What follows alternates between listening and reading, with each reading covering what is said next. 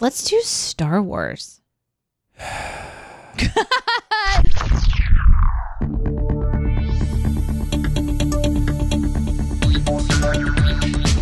Captain's Pod, Stardate 81 25 23.3. Welcome aboard the Starships Enterprise, and thank you for joining us as we take a brief shore leave from the world of cinema sins to explore the universe of Star Trek.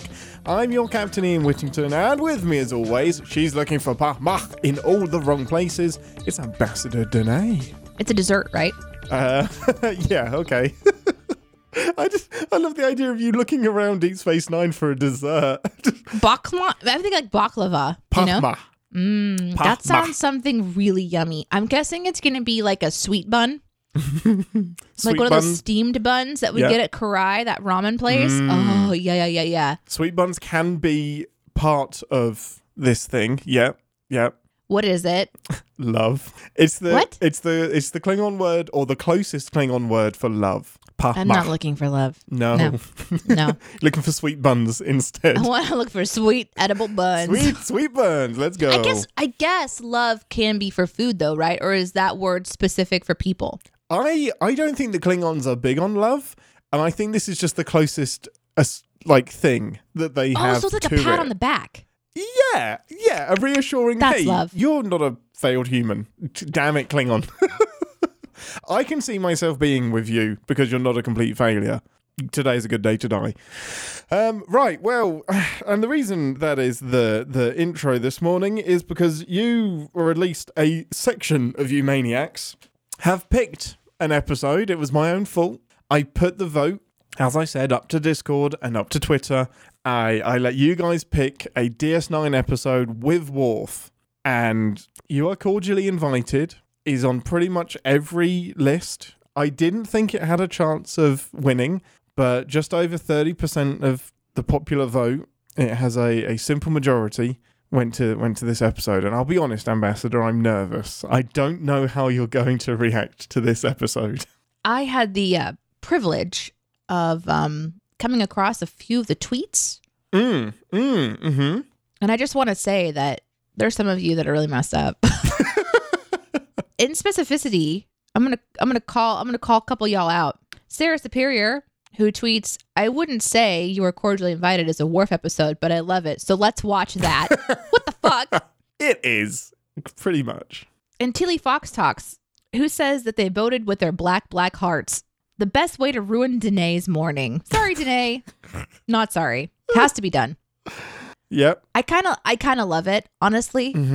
I I don't know if it's going to ruin your morning. Like I can believe this one way or the other. I can believe you will hate this. I can believe you will love it.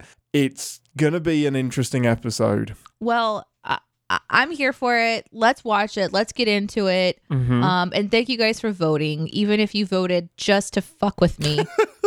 It's welcome. I- it's going to happen. I You actually kind of out there, appreciate it. It's going to happen. You put a poll out there, it's going to happen. I guess. Mm-hmm. I guess. I guess people want to like see my whole world ruined. So I'll give you a little bit of a little tiny bit of context. Worf has a girlfriend as a as a romantic partner called Jadzia. Um, they're, they're they're all on Deep Space Nine. I think the Dominion War is currently going on. That's it. That's all I'm going to give you. Okay, I'll, I'll I'm ready. explain everything else along the way. Okay, everyone. Well, actually, no. First of all, how do you feel about your first trip to DS9? Actually, on on the show.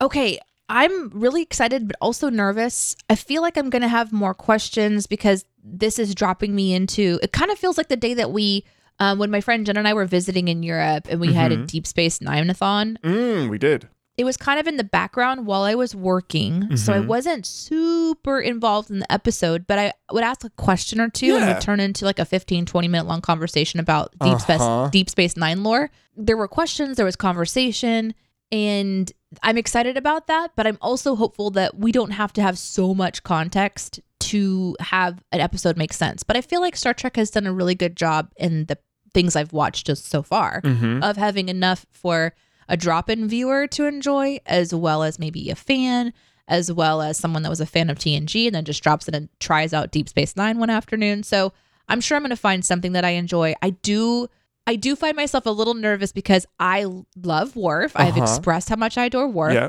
And then the fans are like, let me show you this one, Deneé. And I'm nervous. There's one that I wouldn't what? even let them vote for uh, because it would have made you hate Worf. Because there's no way you can side with Worf in that episode. And I was like, we're just we're not ready.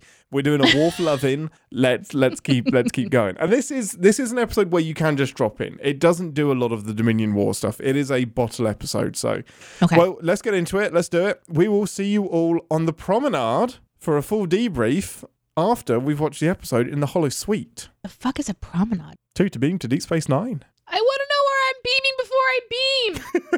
the fuck is a promenade?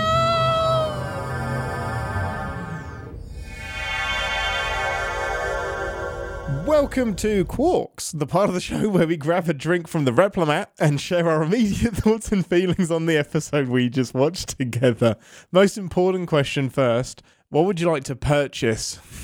Okay, what is happening? I chucked all of the new words at you. I changed the intro for Deep Space Nine. That was really clever. different. Thank you. Man, I wish I would have written down some of the food that Quark served because that looked good. Mm, my, I want the steak and the linguine with um, Bajoran shrimp. Yeah. I'll take make that too. Two, just two of those. Yeah, me too. Oh, yeah, uh, there was some kind of there was something that they were squeezing out of a root as well. Oh yeah, some kind of mango juice from a I want root. I want the root juice. That's amazing. Do you want it replicated or from the root? Um. All right. Okay, guys. Um. Deneé, you know what? Give us a synopsis before you were Mm. cordially invited. Okay. I'm so nervous. In this episode, we learn that marriage between people who are nothing alike and don't get along and have a lot of problems is a okay if you feel some sense of love and Yeah. obligation to marry into a very traditional place where no, you'll never really fit in, but by golly, we're just going to pretend like we saw that important conversation. Love conquers all. That's all you need to know. L- l- confusing love with expectations and sacrificing your own desires Mm-hmm. conquers Yeah. all. And your career and your friends because they are exclusive. Pretty much, you're just your individuality. Yeah. Yeah. you can't have a marriage and friends. This was a rough one Yeah, for me. Uh, how did I uh, did I did I get that? Did, did I do that? What that think you- you- synopsis? okay. I think you picked out the stuff that stood out to you. Yes. okay. So for real, in this episode, Worf gets married to an alien that's been alive a long time apparently and had multiple lives. Um, Mm-hmm.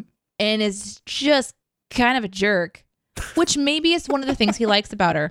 We get to see a little glimpse into Klingon rituals, but not all of it because Nope. we're not going to show the flowing blood um Which is entirely. But we but but that's that's the best part of the episode. Okay, then they're married. The end.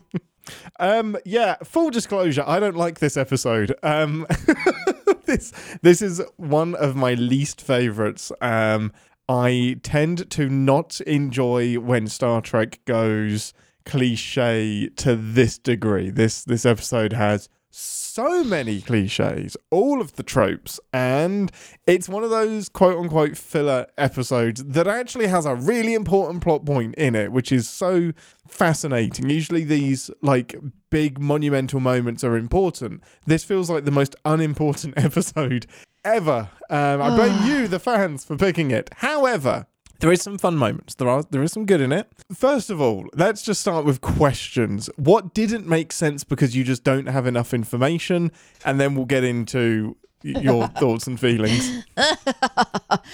Um, okay. Well, let- let's just start from the beginning. We're on a totally different we're in a different world here. We're on a space station. Mhm. So immediately I was sort of overwhelmed with how different the vibe Yeah. is. Usually people that are in the hallways have they're going to their jobs.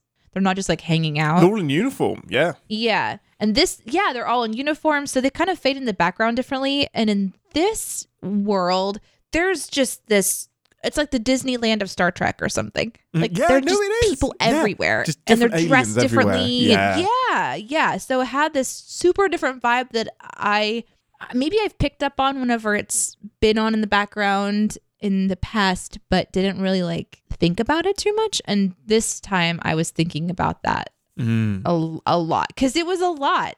Yeah. So when you say like, what questions do you have? I'm like, ah. it's it's interesting because they have all these different names. There's more aliens discussed, and there's this buzz of activity.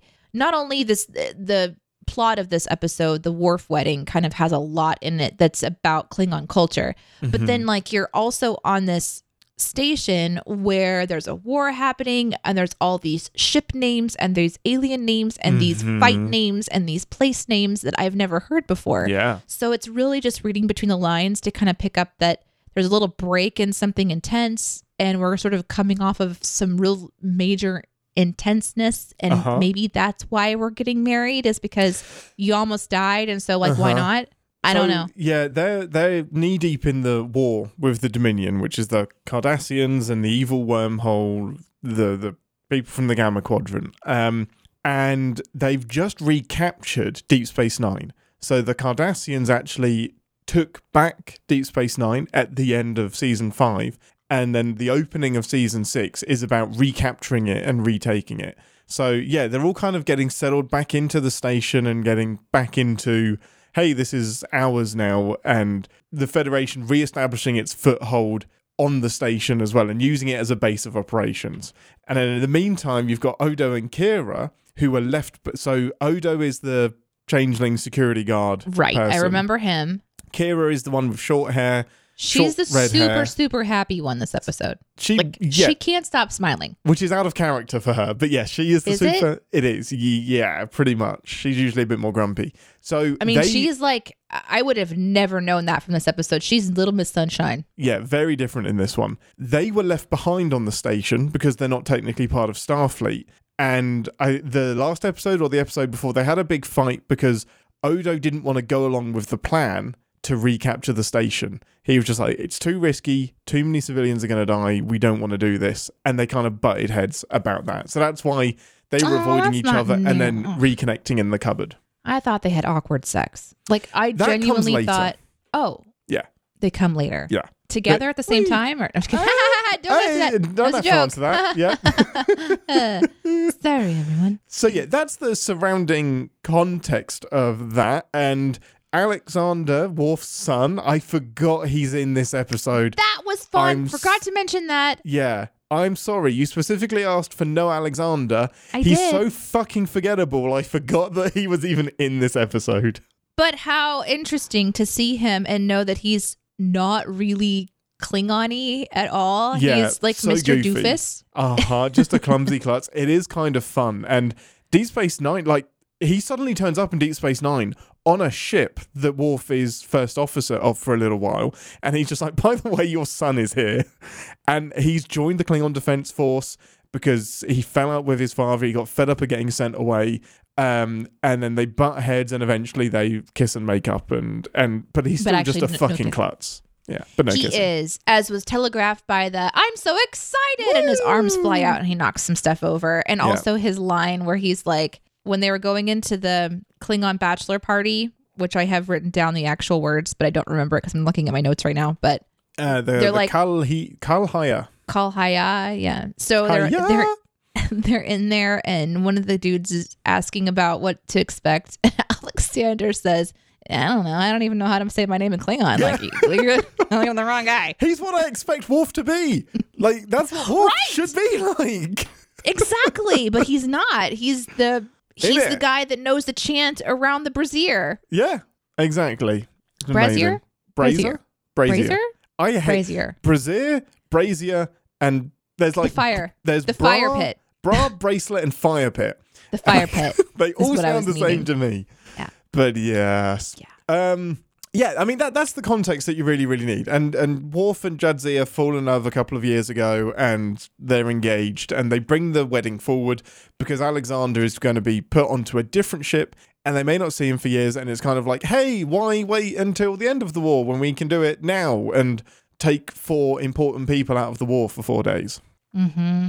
Yep, Um, and that's sort of the premise. I yeah. did enjoy it for for not remembering the universe that we're in very well. Mhm. I I could kind of clearly see what's going on, but there was a lot in this episode. I mean, they even like hint at Quark liking Dax, Mm-hmm. and that was it's like wow, they're they're sprinkling in enough that I would not recommend this episode for someone who Oh is no no no. new at all Yeah. because there's so many reference to other things or people or Mm-hmm. times in this particular episode, which is fine.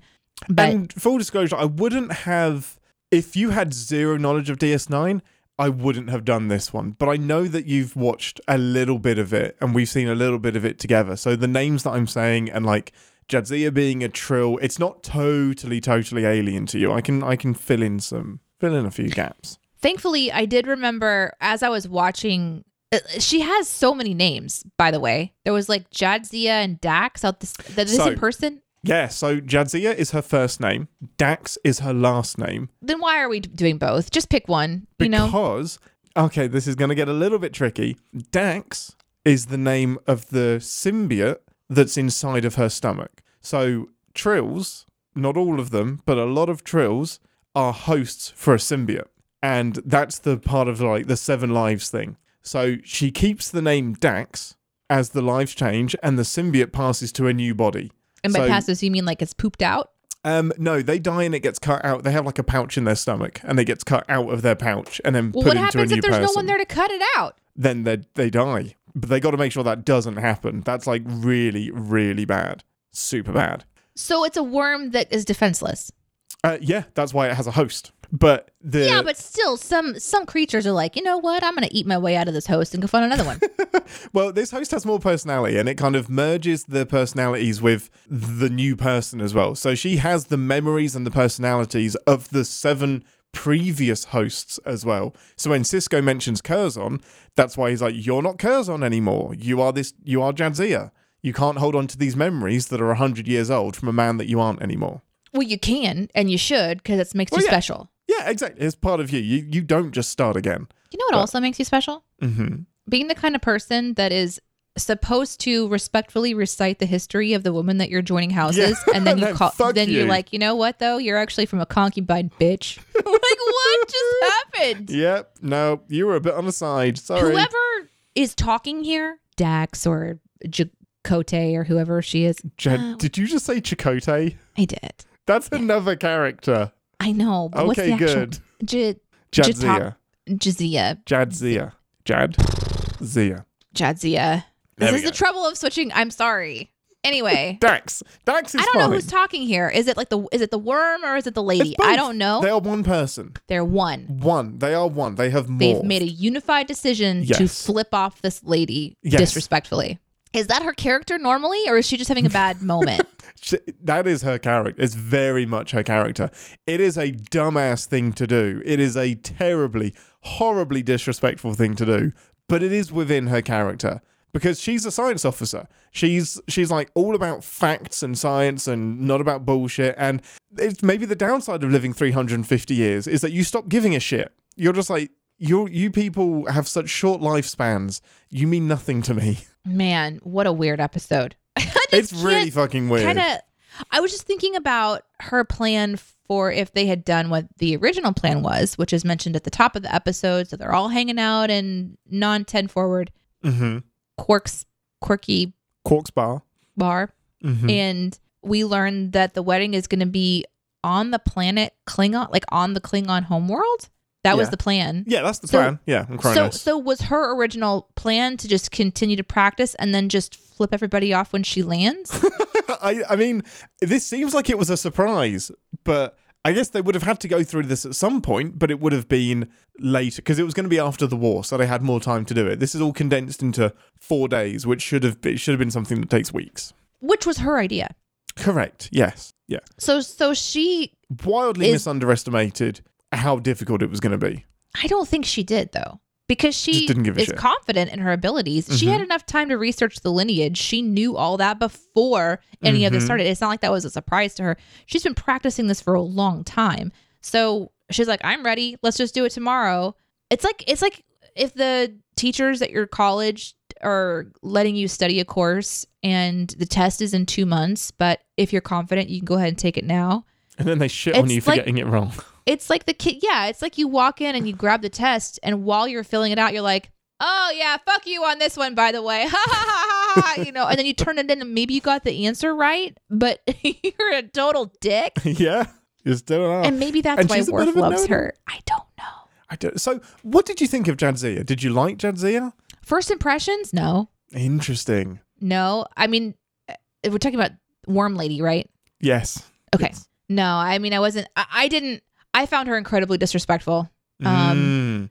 and like super into herself. Uh, like a child, essentially. Mhm, I I, mhm. I didn't like her at all. There's there's not even a part of me that's like excited to see her again. That's after this one. interesting because, and this is always going to be the downside of going in randomly. I think you would really love her, other than in this episode. Um, uh, but I wouldn't have, I wouldn't have predicted that you would be siding with Sirella over Jadzia. Oh So no, tell I me- loved Sirella. Tell me why Sirella you love was the right. Sirella is a character that's fully in her universe, and yes, she's.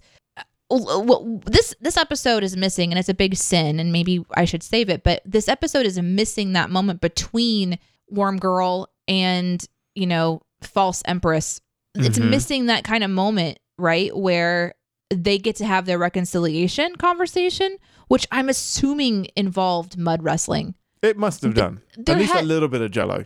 there had to have been something really interesting between these two very strong women where I got to see Wormy like have a conversation and be like, listen, I'm really strong and I don't want to take, I don't want to do everything the way that I'm supposed it's, I feel like this episode's saying like this episode's all about breaking tradition and how it's important to break tradition.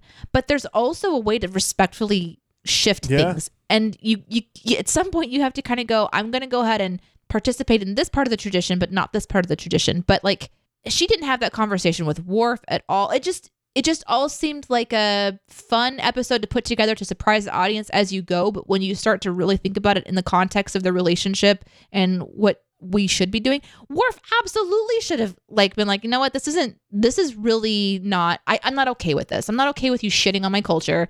I'm not okay with you saying something so abhorrent to her that she draws a knife on you and you Yeah. punch her. Like, I'm not okay with this. Oh, she did call her a Risian slut though. But is she though? I'm kidding. I'm just kidding.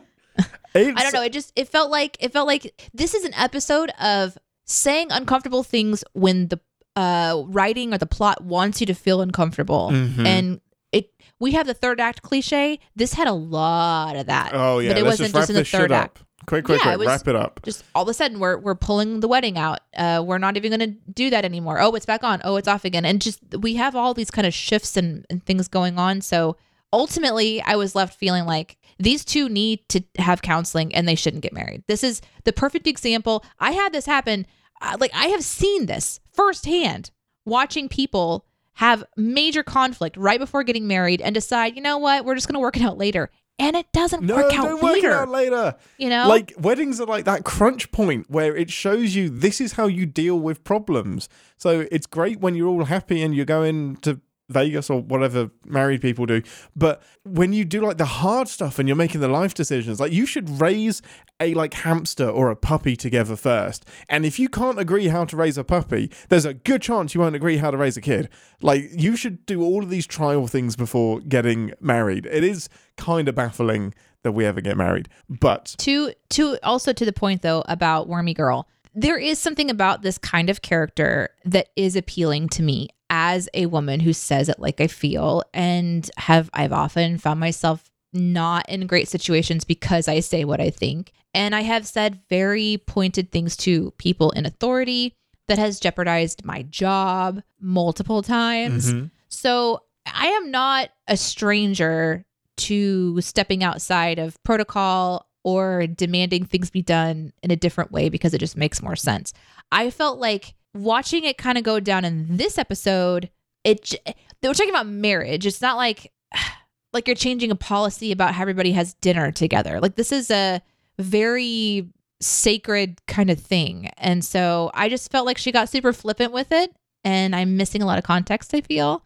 So it's not that I don't like parts of her character. I just thought that the parts of the character that showed today, that rebellious nature maybe, or that strong woman or Mhm. whatever, it went over into the Well, it's it's exaggerated. area. Yeah, it's exaggerated to be contrived because you need a conflict in the in this episode, and it's one of my biggest. Is what I said at the top of the the show. What I don't like about this episode is that it has a big thing that it wants to do. It's marrying Worf and it's it's marrying Jadzia, who's a big character in DS9. But it's doing it in the most trivial and like cliche and over the top way that's very I feel like I was watching an episode of Friends. Like mm-hmm. where they have these big blow ups and arguments and everything's fine and you have to be fine because it's a 23 minute episode. And I just, it felt like such a weird way to handle Worf and Jadzia getting married. It felt like Worf is a prop in her story, Mm. not an actual legitimate love story. It felt like because even how she's talking about it, she just she said some really flippant stuff in here. Let me see if I can find it. Um, well, first of all, her view on men was really annoying to me right from the very, very oh beginning. my And this, goodness. I hated um, that. which was, uh, you know, Some stuff has not men aged. Men uh don't all show their emotions All men are because they're sentimental. They just hide Yeah. it behind a scowl. and, and a clenched jaw Yeah. as That is well. what men think women think of men. So that is a man writing for a woman what he thinks a woman thinks of men. It's so dumb. it just it, it was like oh that's how she feels so she's already kind of like looking at men different than i do um so i didn't relate to her there Mm-hmm. um and then how did she she said something else later on uh, when she was talking about her marriages let me see if i can there's so much that happened in this episode It's a lot. It's a i lot. I do want to get to my favorite parts here Yeah, but yeah, since we we're hitting hard on this dax swarmy person Mhm. You will love Dax. i don't If we know ever do a full watch, you will. i don't know you can't make me I don't have to. She will make you. will she She's fucking brilliant. Yeah. i don't know She's probably the best character of the show, other than Odo and maybe Sisko. I don't know. I think I'll always remember her super casual way of talking about relationships. Like they're just really annoying for her. Like this, like I was fine being alone, but then I like this Mm. guy, so I guess I'm just gonna marry him. I mean, it's not a big deal. It's not like I've done this before. Like there's just this casualness to it. It's just, well, you know, if it's casual for you and not Yeah. for the person, you're mismatched. Then don't do you it. You need to be with somebody who's casual too. don't do and a pity marriage. obviously isn't. But maybe that's part of her hugely long lifespan is that she it, it she has a different perspective on what marriage means. So for most people, or a lot of people, marriage is until you die. For Jadzia, it's ma- marriage until he dies. Because if unless something else happens, she's going to outlive him and then remarry or something else is going to happen. So maybe that does make everything seem more trivial when it's on such a small scale. And you do let the other person take the lead, but then when is it your time? here's a line that bothered me um a lot. Worf goes to her after the whole debacle and he says essentially, "We're bonded. There's you can't turn back now." I didn't like that. Mm-hmm. And then her response is, "I just want to get married." Yeah.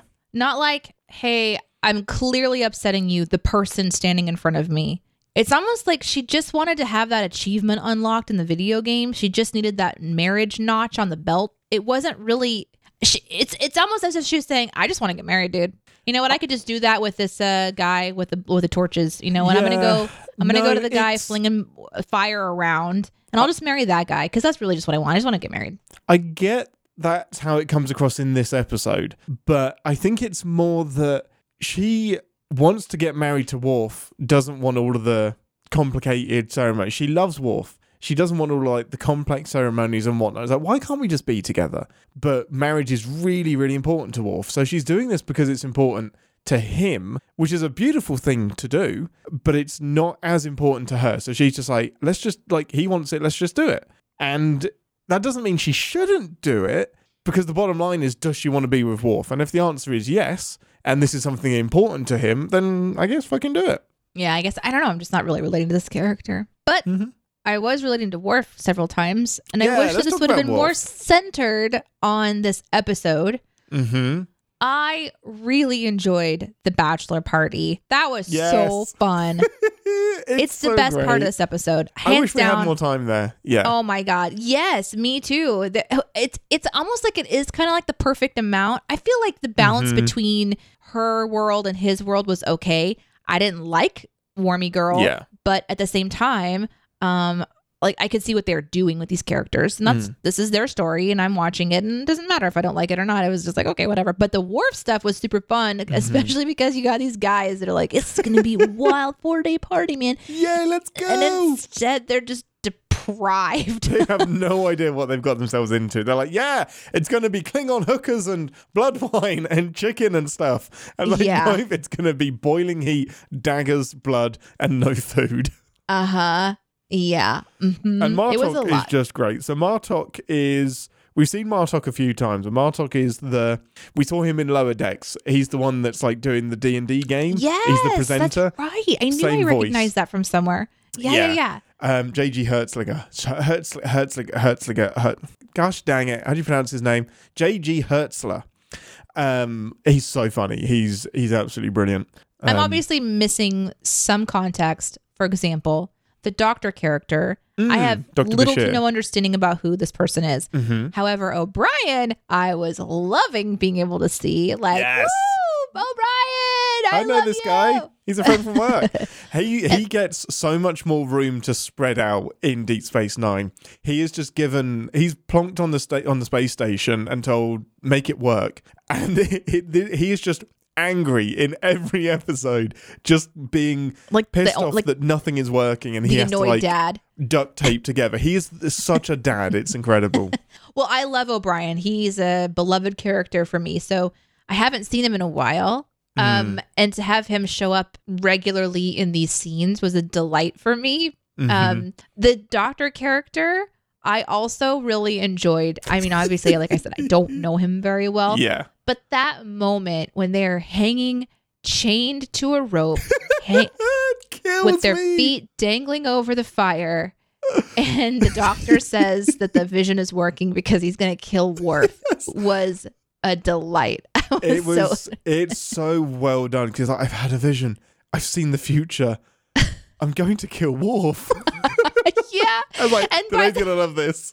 By the end, O'Brien's like, kill, Kill Worf. Worf. Kill Kill Worf. Worf. Yeah, it's like- hilarious. And We I could have sat that- in those so much longer. Oh, and but and, and I think those moments work so well because the Jadzia stuff is difficult to get through personally and a, a bit more tropey. And these are like some really fun bits of humor and just the climax at the end where they're just like can we go can we do it and they're just like can we beat the shit out of Worf yet They were so happy. and just beating him over the end credits is so funny I it's know. so good and it's there was a part too that I was a little like I w- uh, maybe I should save it for since I don't know if it's a sinful thing or not. I just do it uh I wanted to see a little bit more of the ritual, but the words of what they Mm. were saying was interesting. We got to have kind of like the insight into the whole like lore of gods crafting these hearts that were super powerful, but they were even more powerful when the second heart came on. And then when they got Mhm. together, they basically murdered everybody. And that was sort of a fun little look into the Klingon world. However, hmm I did not expect Worf and Wormy to be dressed like Camelot extras. let's do it let's talk about it I was Mhm. very confused. Why are they Mhm. looking like they've just come off of a Merlin set? This is the most iconic Star Trek cosplay that is probably out there. The Klingon wedding uh, outfit. It's red. It's very red. You will see it at conventions if we ever end up at conventions. Oh, we're gonna go to a always convention. that couple. Uh huh. We have to. We Mhm. it is part of our arc. Like we end the up at a arc convention. of this yeah, the arc of this podcast is Mhm. eventually us, me specifically. I have to experience a Star Mhm. Trek convention. I'm and I'll I just bring it. like one of those little hand recorders around, and we'll record everything that we're yeah.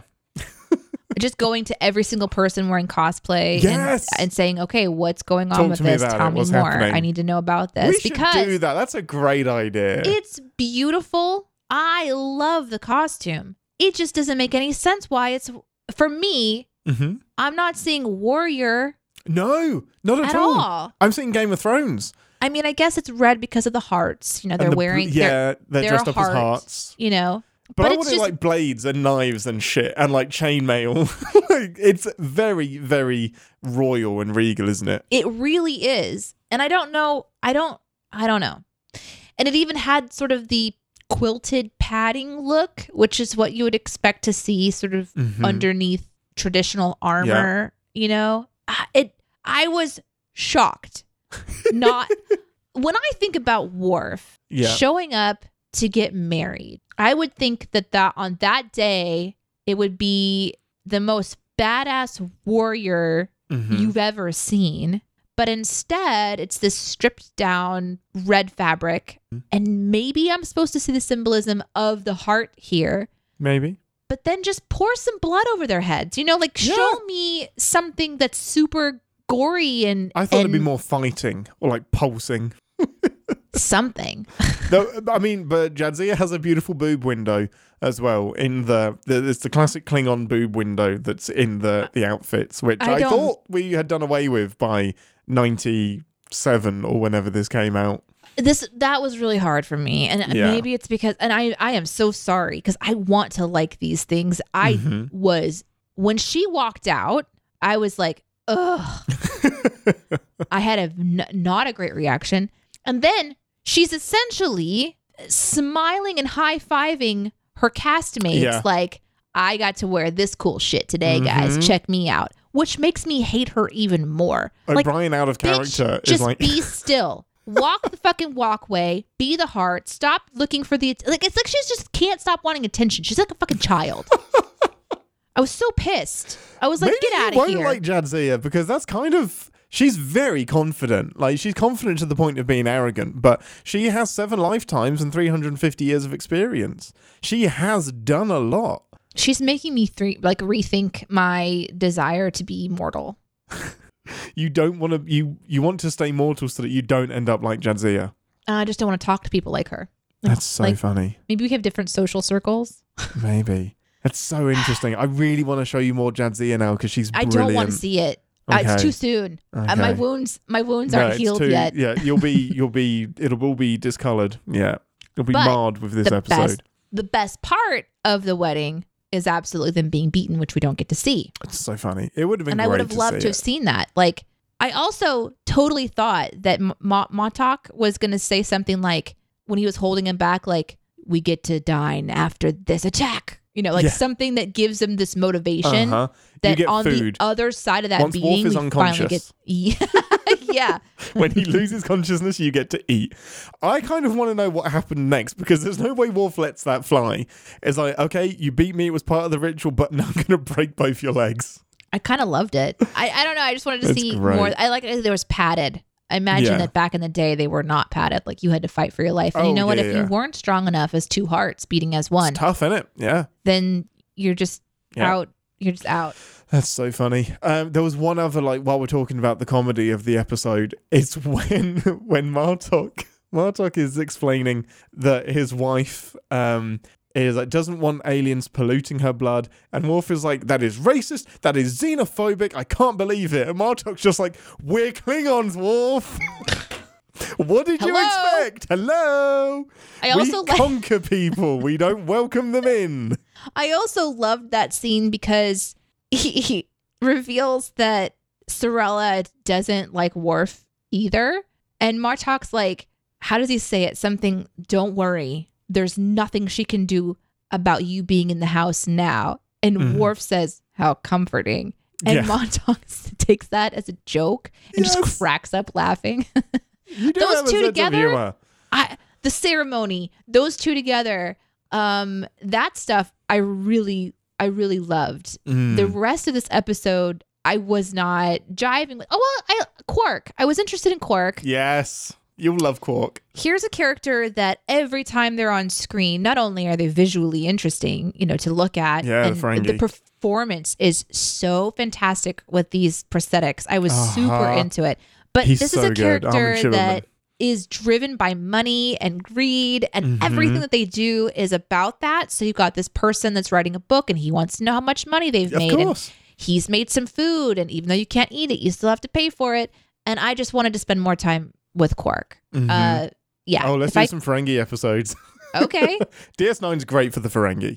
there was a moment when we were at her um, bachelorette party where she just finished blowing up her relationship with this mother-in-law potential and she turns around she's like why isn't everybody partying and then she goes over and grabs like the little ferengi and they do Mm. their little they do this little dance together and they start Mhm. pulling on like earlobes i'm like that's sexual guys like do you know what you're doing i is. remember watching that episode and ooh, learning don't touch the ears unless Yeah. you want to Fred Bronson will come after you.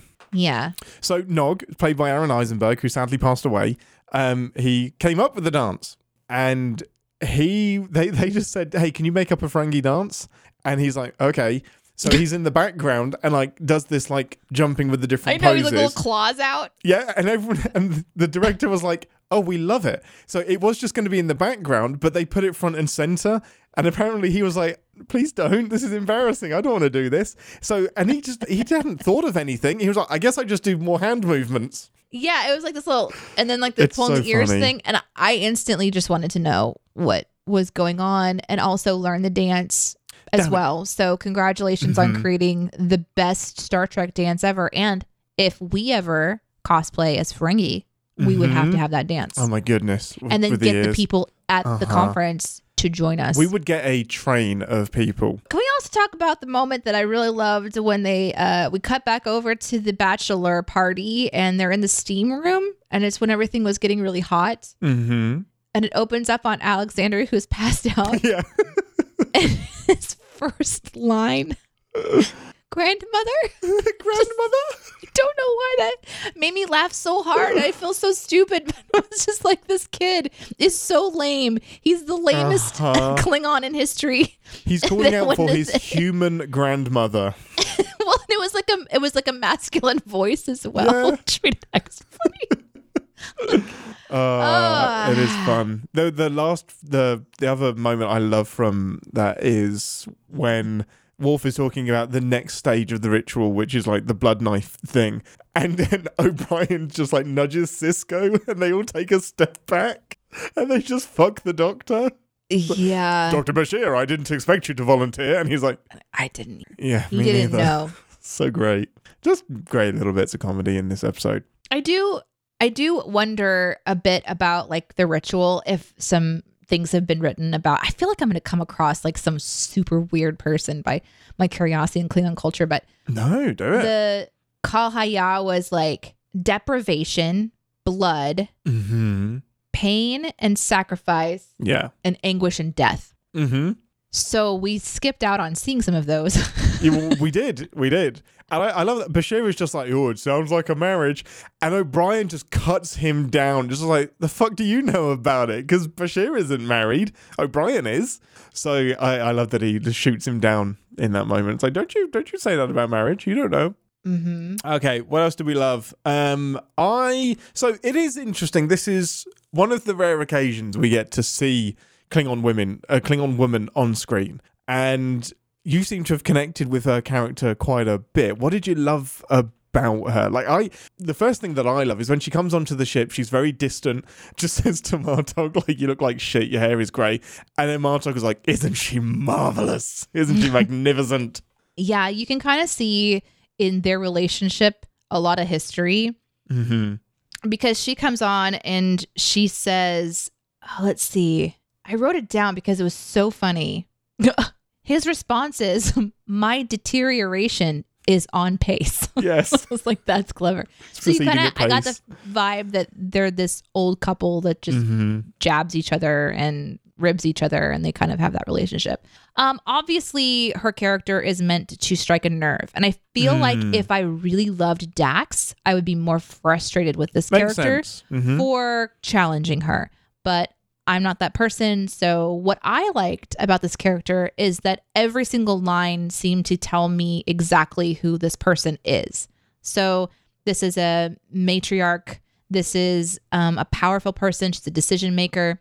She expects things to be done the way that they need to be done so that we stay in the tradition of our people. And I think that that, to a certain degree, can be very interesting. And it was a very firm character. Whereas for me, Dax's character was just all over the place. So I don't know who Yeah. she is because she was literally all over the place. I love you. I hate you. I respect you. And I'm really excited to join your tradition. Fuck your tradition. Like she just was everywhere in this episode. So I didn't really Yeah. know I can see that. yeah so um i think that's one of the things i liked about sirella is that she was like a fully realized klingon Mm. woman um and the power and authority and uh precision and n- not fearing conflict all part of this character and i thought it was fascinating to watch Yeah, no, uh, she is very, very realised, and Shannon Cochran, who plays Sirella, does an awesome job of portraying her, and yeah, just this really proud matriarch. Um, I love that she kind of puts Martok in her place, and it kind of shows that women may have the actual seat of power. They may have like w- way more influence than we think, even though like men dominate all of like Klingon culture and they're on like the, the High Council and whatnot. Um, that maybe the powerful women are actually the ones behind the scenes. So I I love that. It's probably something that Star Trek doesn't deep doesn't dive into enough, but I Yeah. can see why that juxtaposed to Jadzia just being hungover most of the episode and disrespectful. I can see why Didn't it's like not it. a, not something I would have predicted, but it totally makes sense. The other thing that was interesting um, is she, uh, Sirella, is doing what she's been asked to do. She's performing these tests that what I feel like I picked up in this exchange between her and Dax was you should give up now because no one is going to accept you as Klingon. Like you can come back to the home planet or whatever, and they're going to pity you because no one is going to believe that you have done what you need to do to be worthy. Now, different races, different people, different cultures have different versions of what worthy is. But if Dax's hope is to be worthy in the eyes of Klingons, then she is purposefully botching some stuff Mm. and pushing in ways that are really disrespectful. If she doesn't care, that's fine. And that's kind of the, what what it sort of felt like when she was hungover was like, I don't really care about this stuff. I don't care if your people don't like me. You don't have to invite me to your picnics. I don't need to be there for that. I like you. And that I understand. That I can kind of respect. But obviously for Worf, there's a bigger picture here and he wants her to be accepted and believes she could be uh, um, accepted. So there's this exchange between them, Sirella and Dax, when she's, I believe, holding up the kind of the weights and reciting something, and then she has to put it down in a very specific spot. Mm. There's this exchange between them. I really liked that scene in particular because I got the feeling that Sirella was saying, not that she would never accept Dax, but that if she doesn't do what's expected, it's not going to work out.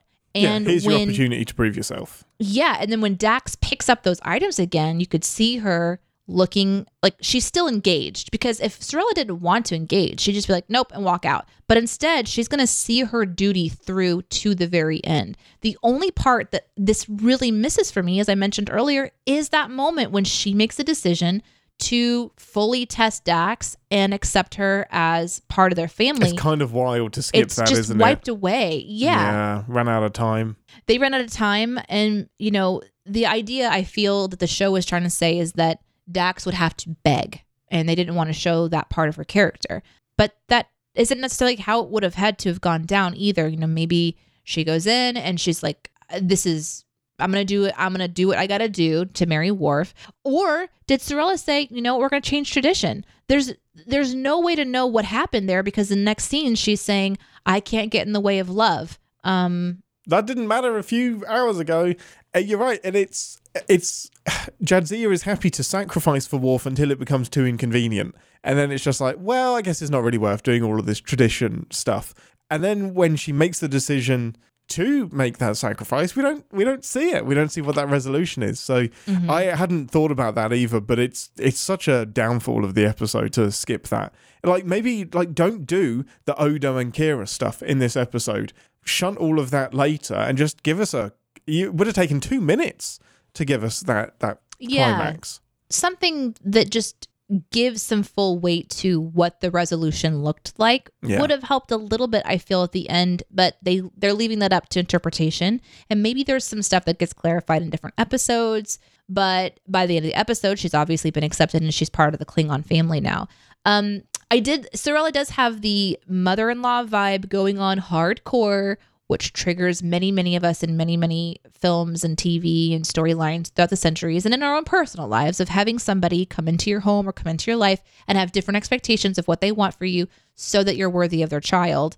And certainly there's parts of that that are annoying, but at the same time, I I don't mind it too much. I maybe Mhm. because I don't really have a mother-in-law that does that. Don't know. yeah, maybe that's it. I thought that would really like hit you, just like fuck you. I'm going to be what I want and who I am, and don't you try and oppress me. No, I Um, I but loved you're it, on and that I, side. That's I really think it's interesting. because I liked the Klingon so much. I love the Yeah. idea that they have to have everything. Like that moment, I loved when Worf says something about the Vahama candles. That was so mm. perfect. he says, "Are those real candles?" And Dax's response Sarcastic is super as Like, yes, I did. I went to this planet and I killed these things and I came back and I rendered the fat out of their shoulder just like I'm supposed to. And then with these hands, I put them together. Like, that's super snarky. I was vibing with that. And then as soon as Sirella comes in, she says, "And by the way, don't even mind to don't even bother to replicate the candles if you can't make them the traditional way." I thought that was a that was clever, and I really Puts it back you know, place. Yeah, I really enjoyed that because this character of Sirella is the annoying traditional character, but there's something to be respected about that person in our lives. And maybe it's because I'm getting older. I don't know. But I think it's I think it's that the episode itself, standalone, fleshed that character out more Hmm. confidently for me. That's really interesting. That's really cool. I love that. Um, I have one last really big positive I wanted to talk about, and it's man, Sisko gives Picard a run for his money when it comes to speeches. Like Sisko comes in and just puts Jadzia back in her place, and just this booming, commanding voice of just you're not Curzon. Sit the fuck down. You cannot expect her to respect you as this Kling as this person that had a great relationship with Klingons, negotiated the peace treaty between the humans and the Klingons. You're not that person. She doesn't see you like that. Grow up and be Jadzia. This is the role that you have to play right now, and you know it. I just love the way that he talks to her as this friend that he's had for 30 years or whatever and is shifting into more of a instead of her being his mentor they're now like kind of on more of a level playing field and he has some unique points of view to give to her. And then they just end up with a cuddle at the end where they're just really grateful for each other. I it's my favorite scene of the entire episode. Avery Yeah. brooks is just oh chef's kiss. He's so good. I got there watching the scene, but at first, not knowing these characters, I was like, why is this mm-hmm. dude coming so hard at her? Like he it was Yeah, out of context, it could look like the man coming in and telling the woman how 100%. to behave. Totally. a hundred percent. yeah, that's Because- the concern. Yeah. that was another thing that was hard on this episode for me is you have two people that clearly need to take a big step back and think about what they want to do. And you have everyone else that's invested in the ceremony and they want to go ahead and push for it because we're all here. So why not? You know, and I am triggered from that Mhm. because Yeah. He's saying Sisko is saying very important points to her and calling her out on stuff that obviously needs to happen because it, he was right. hmm Um, but pushing for marriage when two people are second guessing it, Well, but I don't think Sisko is. It's because he does end it with like, and you do love Worf, right? Like it's if what he knows so far is that she does love Worf, she does want to get married, but is now kind of wimping out when it gets a little bit hard and being a bit floaty. And he's like, I, I think he's more like, if you don't want to do this, fine. But I feel like you want to do it, but you're bailing on it because it's too difficult. Like that's a sucky reason to jump out. If it's just because it's too hard, like you want it, but eh, I'm just not going to put the effort in. And I think that's the bit that he's trying to get to. And with Dax in particular, I think you you almost have to put their gender to one side because Sisko has known Dax as a man for 30 years and as a woman for about five. So Sisko kind of really boldly speaks to Dax, irrespective of whatever they look like in front of him. That it's makes such sense. int- it's so in- the Trill are so interesting for me. Yeah. Anything else before we we've covered a lot of sins, but before we get into Um, some specific sins. I I think I had a question. I just want to make sure. Is the kid the kid that was writing the book? Mm. We've seen him in other places, right? Like he In other DS9 episodes, yeah, he's Captain Sisko's son. he's the son. Okay, and we watched the episode where his dad keeps dying and coming back as he oh, ages. No, yeah, we wa- the visitor. Yes. We watched that one, and that's it. I was like, I recognize this No, kid. we Where did- do I I? forgot we watched that episode. Yeah, so Sisko gets like trapped in a warp core and keeps jumping forward through um, Jake's timeline. So Jake is the one that's getting older, and Sisko eventually sees Jake as an old man. Um, and then it, it resets for no apparent reason. The Visitor is such a good I didn't remember how it ended, but I was like, Yeah. where have I seen? Because I recognize Sisko and I Mhm. recognize is that that's his son, but like in Yeah. the show, this episode specifically, it wasn't like, oh, hello, Sisko's son. So I couldn't really remember. yeah. But he's the one who's aspiring to be an author. And I think in the Mhm. visitor, he actually did become an Yes, author. he did. okay. But his dad's death shook him so much that he never he didn't write more than one like kind of collection of books and he's kind of almost quote unquote wasted his life trying to rescue his dad who keeps reappearing every 14 Like, years or whatever. Yeah. Yeah. And people weren't necessarily even seeing that it was happening. So they're thinking maybe Nobody would kooky. believe him. Yeah. Yeah. Um, another thing to mention, I think, before we go to the sins would be I really loved Worf and Martok, Martok, whatever, um, Martok, yeah. singing. Yes. That was really cool. I thought you'd like that. I really enjoyed that. The idea that the rest of like, even Alexander just like, Don't know the words. I don't know what to do here. Like, So "Ah." Um. Okay. Well, with that, I think it's time to head to. Is it engineering or is it ops? Do they have an engineering section on Deep Space Nine? I don't really see an engineering. Okay. Well, it's time to head to engineering for some sins. Battle stations, everyone. Warning. Warp core collapse in 10 seconds. This is the part of the show where we re-engage our sin brains, remind ourselves that no TV shows without sin, even our beloved Star Trek. Go for it, Deneé. Let rip. um, there's some fun ones to do in this. I didn't really have a ton. Mhm. because most of mine were like character related and it's really hard Yeah. to send character stuff um especially Well, when you don't know the characters very well. Yeah, exactly. yeah um so the things that i was like really fixated on i've already mentioned which is i would definitely write some sins when people say things like i didn't want to get married well then don't Then just don't. things like that Mhm. would be very very easy on this one but um one that bothered me is during the bachelorette party when wormy girl is drumming Mm-hmm. and Yeah. instead she's just sort of like Lightly tapping. like patting like lightly tapping the little baby back or something it's just like a little pat pat pat pat and the drums are just like this super intense vibe. So i would scrub that scene to see who else was playing drums and if i didn't see anyone else playing drums i would try to send pretending like you're making a difference in the drumming scene because whatever she was doing was like she had to be drunk right? Very drunk or oh, for sure. high Yeah, she seemed pretty drunk, and to face up to Sirella that much, I imagine she was pretty wasted. yeah. I like mean, don't let wasted people drum during the drumming sequence My that's maybe is- the sin that's that's the sin. Don't put drums near children or drunk people. or My s- fires really or and there fires, was that too especially fires. Mhm. Especially like they look like pretty important drums. My sin for that moment is how irresponsible it is that like you've got Kira, who is second in command, um, Jadzia, who is a, se- a senior officer, Odo, who is the head of security, who let two of his security people just go party. chill out and have fun. Um, there are so many people that are hungover now and that have missed work on a station in the middle of a war. so Well- irresponsible. And Nog's an ensign. Nog is brand new. Set an example. Further sin, Book some time off. the moment when they realize it's 10:30 in the morning and they've been talking all night long. Um, smiley, smiley lady and Odo. Yeah. And what sort of system doesn't have anyone that's on your shift Yeah. contact Buzzing you? you. Hey, is everything okay? Yeah. Are you in a cupboard somewhere with a Did- did- changeling? Did you fall in the sonic shower and bump your head? Where are Uh-huh. you? Something. There's got to be like I.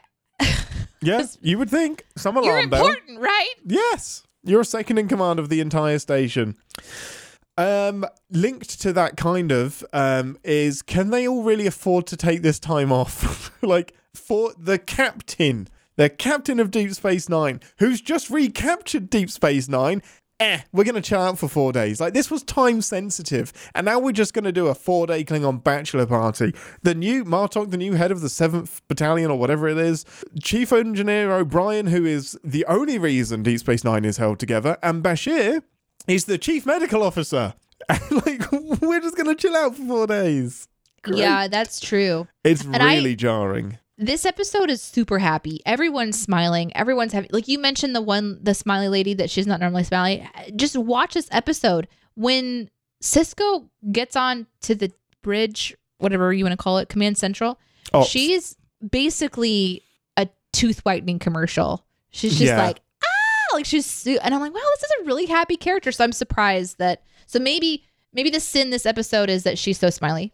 It is a little jarring, but it was also kind of relieving because we'd had like six episodes of the Cardassians in charge of Deep Space Nine. So imagine you had six episodes of the Romulans in charge of the Enterprise D. And then in episode seven, they recapture the Enterprise, and you've got all of your crew back there.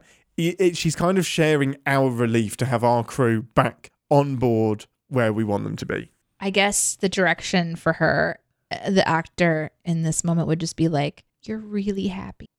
Why So how weird for me to watch this one and, and think this is part of her character trait, and then I'm Yeah. also watching Wormy Girl and her character Mhm. traits, and I'm this is Yeah, gonna- they're- it's gonna neither of them are weird. acting how they usually act. They're both very, very different. It's fascinating. I blame Twitter.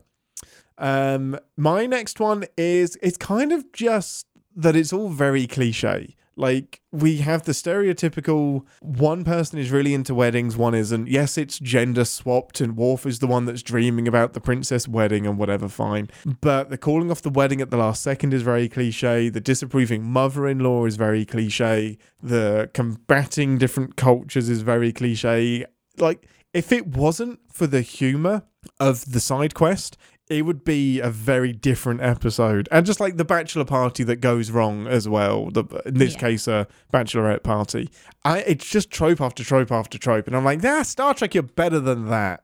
the parts that I don't really mind, like I said earlier, some of the cliches, they're a cliche for a reason. They're expected because they're really common, like the mother in law stuff. The part that really bothered me is how they seem to just, specifically with Wormy Girl, just take her excitement for being part of Worf's family and then just instantly change it as if she didn't know she's been practicing for the arrival of this Sirella person, and yet she reacts to her as if she's surprised that she's there and has to do Mm. anything at all. And that to me is just that wishy washiness. That was the worst part. Yeah. No, I get it. I get it. She just seemed to s- s- flip back and forth really fast on her ideas Mm-hmm. of tradition. Like super duper confident. And then as soon as it gets difficult, this is dumb. This is a dumb Well, tradition. Even the beginning of it, she's walking down with Smiley Lady, and Smiley Lady's like, "Oh, there's really a lot going on with the tradition." And and Dax says, "Yeah, he's really tradition's really important to Worf. In fact, he gets Mm-hmm. emotional about it, and he gets misty eyed." She said it almost like it was a joke, like Yeah, kind of man- patronizing. like patronizing. Yeah, I didn't like that. Mhm. But what she's saying is that she knows that tradition is important to him, and that's why she's going through all of this. And then the rest of the episode is about her fighting against tradition, and just felt really, really conflicted for me. And that's the cliche stuff. That's the stuff that they just instantly flip around in the pan a little bit too much. Like you got to let that shit sit there and brown, okay? Brown Do food it. tastes good. If Uh-huh. you don't know about it, watch Worst Cooks in America. It'll teach you. Brown food is tasty. Um, my last big one was um, it's more of a generic thing because there's not a lot of specifics to sin really. It's a generic thing of what's the message of the episode? What what's the theme here? What's the the oomph that you're trying to get to? Is it respecting different cultures? Is it marriage sucks? Is it sacrifice? I, I feel like if you had that big headline at the top of the episode, what are we trying to say? Other than we want, like, the goal of the episode is Worf and Jadzia are married, and we want to get there in an interesting way.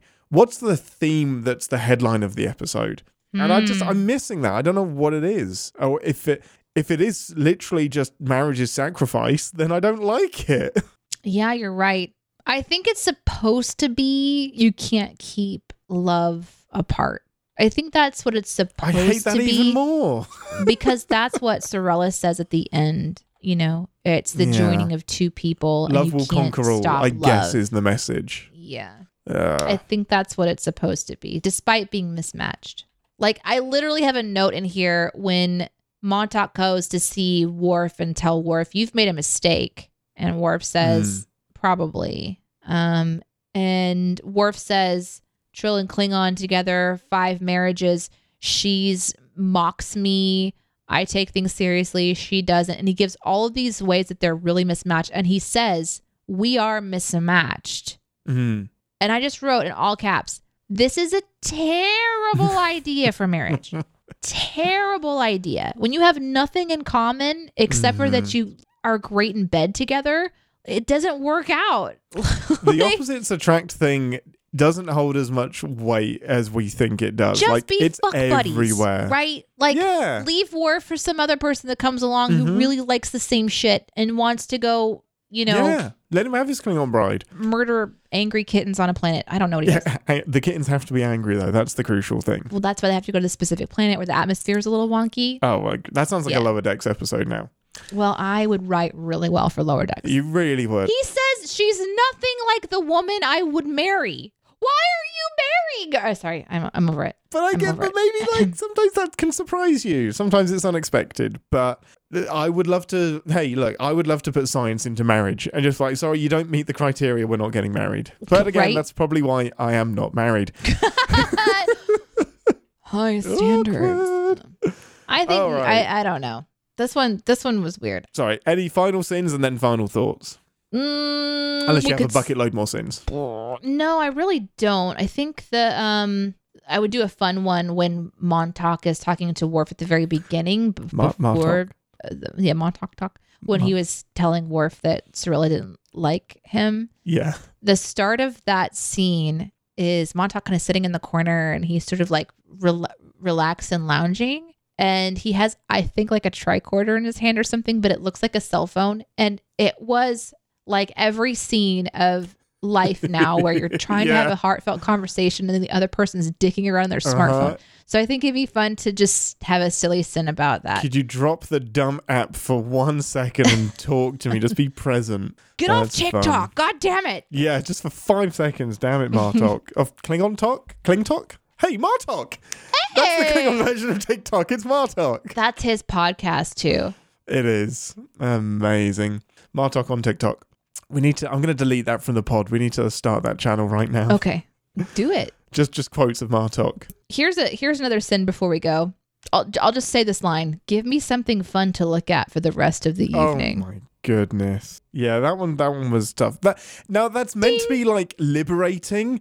And like, hey, it's not just the guys that can fuck around; it's the women too. But it's a little bit inappropriate, perhaps. Completely. Yeah. She's a, is she is she like an officer? She's an officer, and that's- he is also an officer. Just sexual assault. Ding. Like Sexual whatever assault. whatever you want to call it. Yeah. Yeah. Ding. Fair enough. Um, right. Okay. So overall, that went exactly as I expected it to, but for the wrong reasons. I thought you would hate Sirella and love Jadzia. You ended up loving Sirella and hating Jadzia, and I get why. Um, it's uh, it's not an episode I love. I have some fun with it. In particular, the the the Klingon bachelor party is the most fun. Deneé, did that put you off of ever revisiting Deep Space Nine, or did it do the job of giving you any more insight into Worf, which was kind of the goal as well? It made me feel sorry for Worf. Mhm. Um, he could have done better, and um, I say that as a uh, off as, so many people. as his mother-in-law. I say Yes. that you know Uh-huh. as his as his Klingon. Mhm. Uh, no, I, it did have Worf in it, but I felt like this was a Dax episode I think you're right. Um, yeah.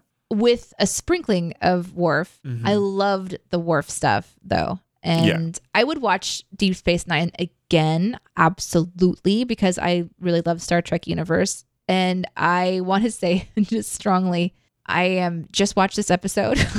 I'm having strong feelings about this episode, but it doesn't mean that that would change over time after watching these characters because the chat is very strongly opinionated that Dax Wormy is a character that I would normally enjoy. And maybe if I would have watched Deep Space Nine a little bit differently, like you said, Ian, I would have a different approach.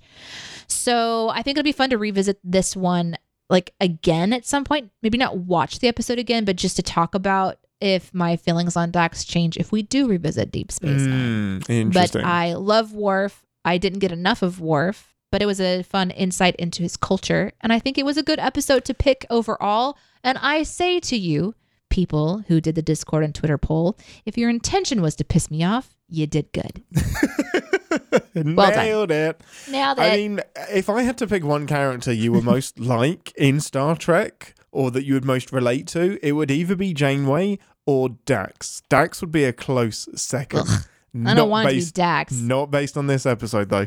Um, yeah, really, really interesting. That's what happens when you let the public decide. I'm not mad about it. We did get some more Klingon culture. We know what Klingon weddings look like. Um, Worf in Deep Space Nine is firm. He's so good. He is so established. I love him. We have a choice for next week.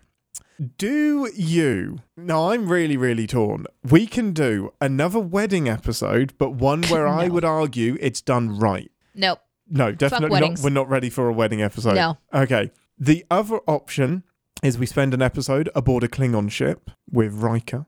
Or the other option is we get a bit more depth into Worf and Jadzia's um, relationship. And it's No, fuck these. No. Fuck her. No. it was the second place option um, in in the poll.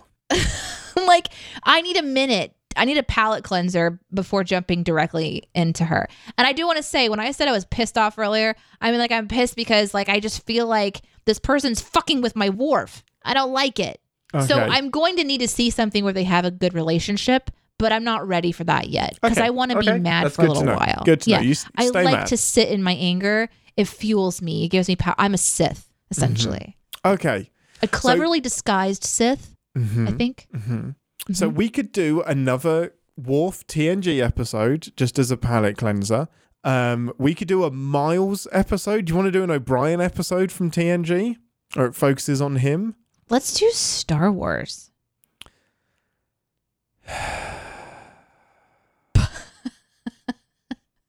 just I'm just really angry about this episode. I, I need I need a I need a minute, you know. Oh, we could watch like My Little Pony or something, you know? Just like really go outside of the universe. Do you want to do a Ferengi episode? I don't know what I want. I think what I want is to let the people decide again. Oh no. Okay, but Deep Space Nine has been ruled out of the question. Why? Because Jadzia's in every episode, basically. She is? Yeah, pretty much. Gosh damn it. But you're gonna love her. Uh, do we do a lower decks? Like, is there something about um, is there something about the Klingons on on lower decks? Yeah, there's wej Duj, which is a really great episode.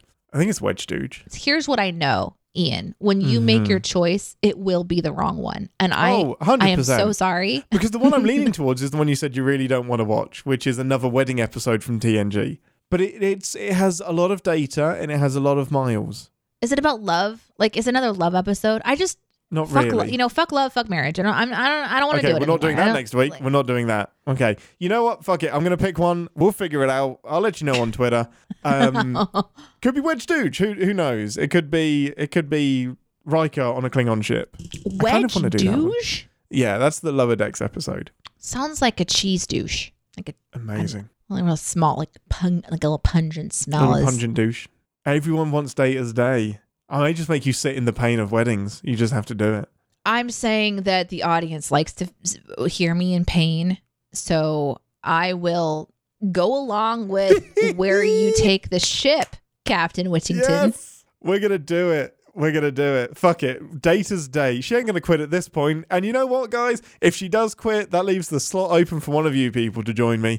So we're gonna do Data's day. For the podcast listener, the chat is just insane right now. Everyone is so happy. Let's and by everyone, he means the people in the chat, not the person on the show. Actually, Yeah. I'm fine. I'm excited about it. It's a great episode. It's been on the. It's been in my. I've been noodling it for months and months and months. So let's do it next week, everyone. Your assignment is to watch Data's Day and to join us Friday, twelve thirty CT on YouTube Live and Twitch. Until then, I'm Ian, and my deterioration is proceeding at pace. Oh, that was your quote? It was. I wasn't changing it either. It's perfect. Oh. Okay, well, I had two options. Do you want to take one of mine? No, I'm happy with mine. Okay. Well, I've got to go because I spilled superheated hydraulic fluid on the floor and it smells like burning dog hair. Amazing. Live long and prosper. Fuck weddings. Thanks for listening. Want to connect with the show? Our hailing frequencies are always open through captainspod at cinemasins.com. Like, comment, and subscribe on your podcast player of choice, and be sure to visit cinemasins.com. Hi. Hi. Why Oh. is it so loud? Why is everything so loud? My gosh. Is it your ears? Is it your ears? No, because I don't think everything's too loud. Is it my is voice? it your ears? Could be my voice. It's your ears. Oh my god. Oh my gosh, Becky. I was just watching um some you want to dribble that all the way down your face? Why don't you stop judging me for my choices? Oh, you chose to do it. I thought it was an accident. you chose to just pour tea on your chin. I chose a very complicated jug with which to drink my tea. That was the choice that I made. How many holes does it have? One. It's not that complicated, is it? Just use that hole. I was watching a YouTube shorts thing. Oh, I'm sorry. Do you want me to listen to you after that? yeah. Oh. You gonna? Yeah, I guess. And I started watching some rock climbing video. Uh huh. Go. Uh-huh. You're dribbling that as well. Mm-hmm. Quite impressive being able to dribble chip. I wonder if people will eventually contact us about the annoying outtakes. Like, hey guys, I can endure your bullshit for so long, but Deneé eating chips in my ear is Really is too annoying. far. Yeah. And Ian's choice to leave it in the outtakes is equally annoying. Yeah. Yeah, that's right. Like, ultimately, the blame is on you, the Mm-hmm. editor. Yeah, I didn't have to put it in there, but I want I don't want to suffer alone, to be honest. Do you think what's worse, listening to someone chew or listening to someone chew something that's actually soft? Chew something. Oh no, that's worse. no, that's worse. That was immediately worse. I hate it. My brother joined me on the radio one morning and we were in between breaks and he's sitting beside me. He's got the headphones on, he's got his own professional microphone. And he goes, Hey Deneé, do you want to know what a banana sounds like? and I was like, Yeah. And he goes, It's real quietly into the microphone. I thought it was the funniest shit. I laughed so hard. Yeah, you would. You can hear so much with a professional microphone, you know? This is the sound of one hand clapping. Uh huh. Let me just say, for those of you who listened to that audio, I can confirm because it was on video that was one hand clapping itself.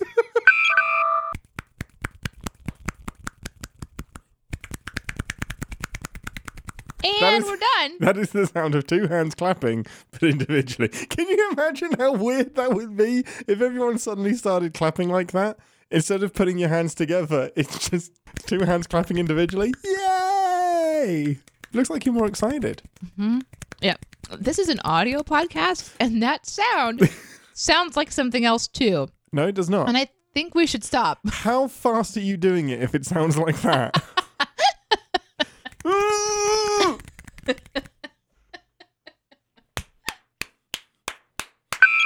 I have a joke. Oh no. Okay. What's the difference between a good joke and a bad joke timing? Okay, that's pretty good. That's pretty good. Not as good as Iris's jokes. Yeah, Iris's jokes are like the non-jokes. It's like, knock knock, Who's there? It crossed the road. It crossed the road, who? You don't know. That was even a little bit slightly funny. yeah, Hers are like, no, it was. Hers knock- like just not. Yeah, uh, bless her. knock knock, Who's there? sock muffin, Sock muffin who? Pooped on me. yeah. So Iris had her first performance last night. Oh, was it of that joke? Yeah, yeah. She did her first comedy stand up at the age of Yes. six, in, Man. in the moving up slash graduation ceremony at her school. Yes, be that, that's amazing. when she decided to uh, take over and No tell one her asked knock for knock it. jokes. Just No yeah. one. This is now the Iris Talent Show. What's interesting about that is that Jesse Eisenberg, has, who sadly passed away, that's the, so the the smaller Ferengi, he is Quark's nephew. I'm just going to quickly do a retake because I'm pretty sure I said Jesse Eisenberg instead of Aron Eisenberg. Okay, go for it. So Nog, played by Jesse Eisenberg. Mm-mm. No, I did it again. Oh, mother front door. Damn it. Oh. Link says, Where was Worf's wife in Picard? This is a great question and one that I meant to ask on the show because I did have this thought while watching and I totally forgot about it. I love it because if you have a look at the comments after this that I starred, there's one or two. Um, she dies. The worm didn't get out, did it? the The worm does get out. Dax lives on, but Jadzia doesn't. Um, spoiler. So it was just, it was really like the timing was so great because Link was like, "Well, why wasn't she in Picard?" And it's just like, "Oh no, we didn't realize that he doesn't know, and I didn't I mean, I realize didn't that you wouldn't know." Yeah, of course not. So she dies quickly. Not quickly. It takes. Oh, um, it it's a. I wasn't talking about her actual. Yeah, right. Sorry. Death, yeah, I was- my bad. it's in a little while. Yeah, I think it's at the end of this season she dies. Well, good. Jesus Christ. That will be your most unpopular take of the career of this podcast. Great. Josh Zero says, Deneé, I'm kind of uncomfortable here. My mother's nickname for me when I was a toddler was Wormy. I'm sorry, Josh. I I That's definitely Just hearing that throughout the episode. lean in a little bit to the nicknames sometimes confidently to be a little bit snarky, of course. I never mean for it to make anybody uncomfortable, but this one is extra interesting because it's a actual nickname of yours. I must have felt very odd, very Just triggering. constantly hearing that this entire Mhm. episode. Sorry about that. Uh, Nick says Ian ruined Lower Decks for that Twitch guy that they guessed it, and now he's ruined Deep Space Nine for Deneé. Ian can't be allowed to pick episodes Oh anymore. he didn't. He didn't. He put it on the list, but he didn't actually pick you it. You guys picked it. Ian ruining Star Trek since 2023. Got an action figure of Lursa back when I was a kid. Had to hide it from my mom because of her boob windows. Yeah. Shall I find a picture of Lursa and B'Etor? If there's boob windows involved, I'm definitely interested. Yeah. Just a reminder, this is an R-rated show, Yeah, it is. and we're about to be like Oh getting in trouble on. Twitch. Maybe no, don't. As long as we're not in trouble on Twitch. What's amazing is that I keep downloading these images into Aaron's downloads. Mhm. So he's just like, what? Why is this in my downloads? They're the boob windows. It's interesting. My face or my eyes did not go to the boobs. Mm-hmm. My eyes go to the domes. Mm-hmm. Well, that's just another word for boobs. I think you're being No, I'm not talking about the globes. talking about the, the head dome. The Head dome. Yeah, I can Yeah. see how that's confusing now.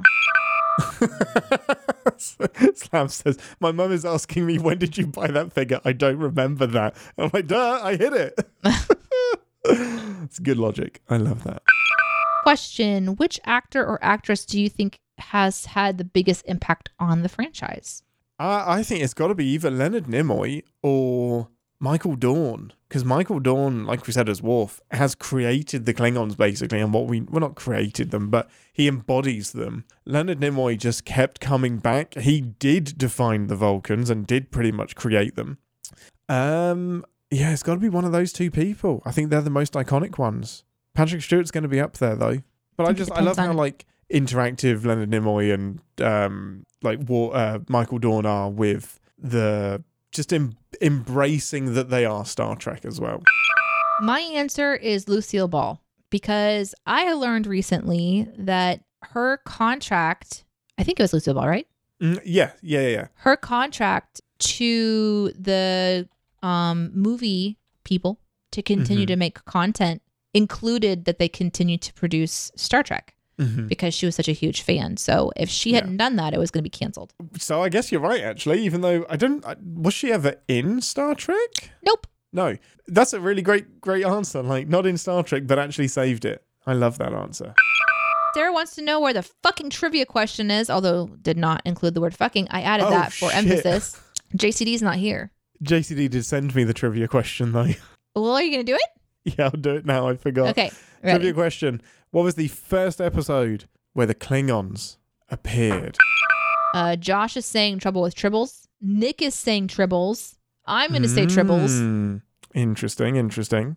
But Flyboy says errand of mercy. Mm-hmm. Interesting. Slab says broken bow. It's not okay, right? You dick. Ooh, technically, technically, right? No, no, no. I want to go back to Slab's answer because he's being he's being very clever, and I love Of it. Of course he is, because Slab guys- is Slab is fucking amazing. yeah. He's one of the cleverest people you'll meet. Broken Bow chronologically is the first appearance of the Klingons. Yes, in terms of the timeline, yes, it is the first. So well done. Points to Slab. Okay, Slab wins. Woo! Errand of Mercy is the first appearance. The Klingons were created by screenwriter Gene L. Coon and first appeared in a Star Trek episode, Errand of Mercy. Hey, well done, Flyboy 65C. Congratulations. It is also, I think, the first appearance of Kor, who appears later in Deep Space Nine as well. Balls. Oh my god.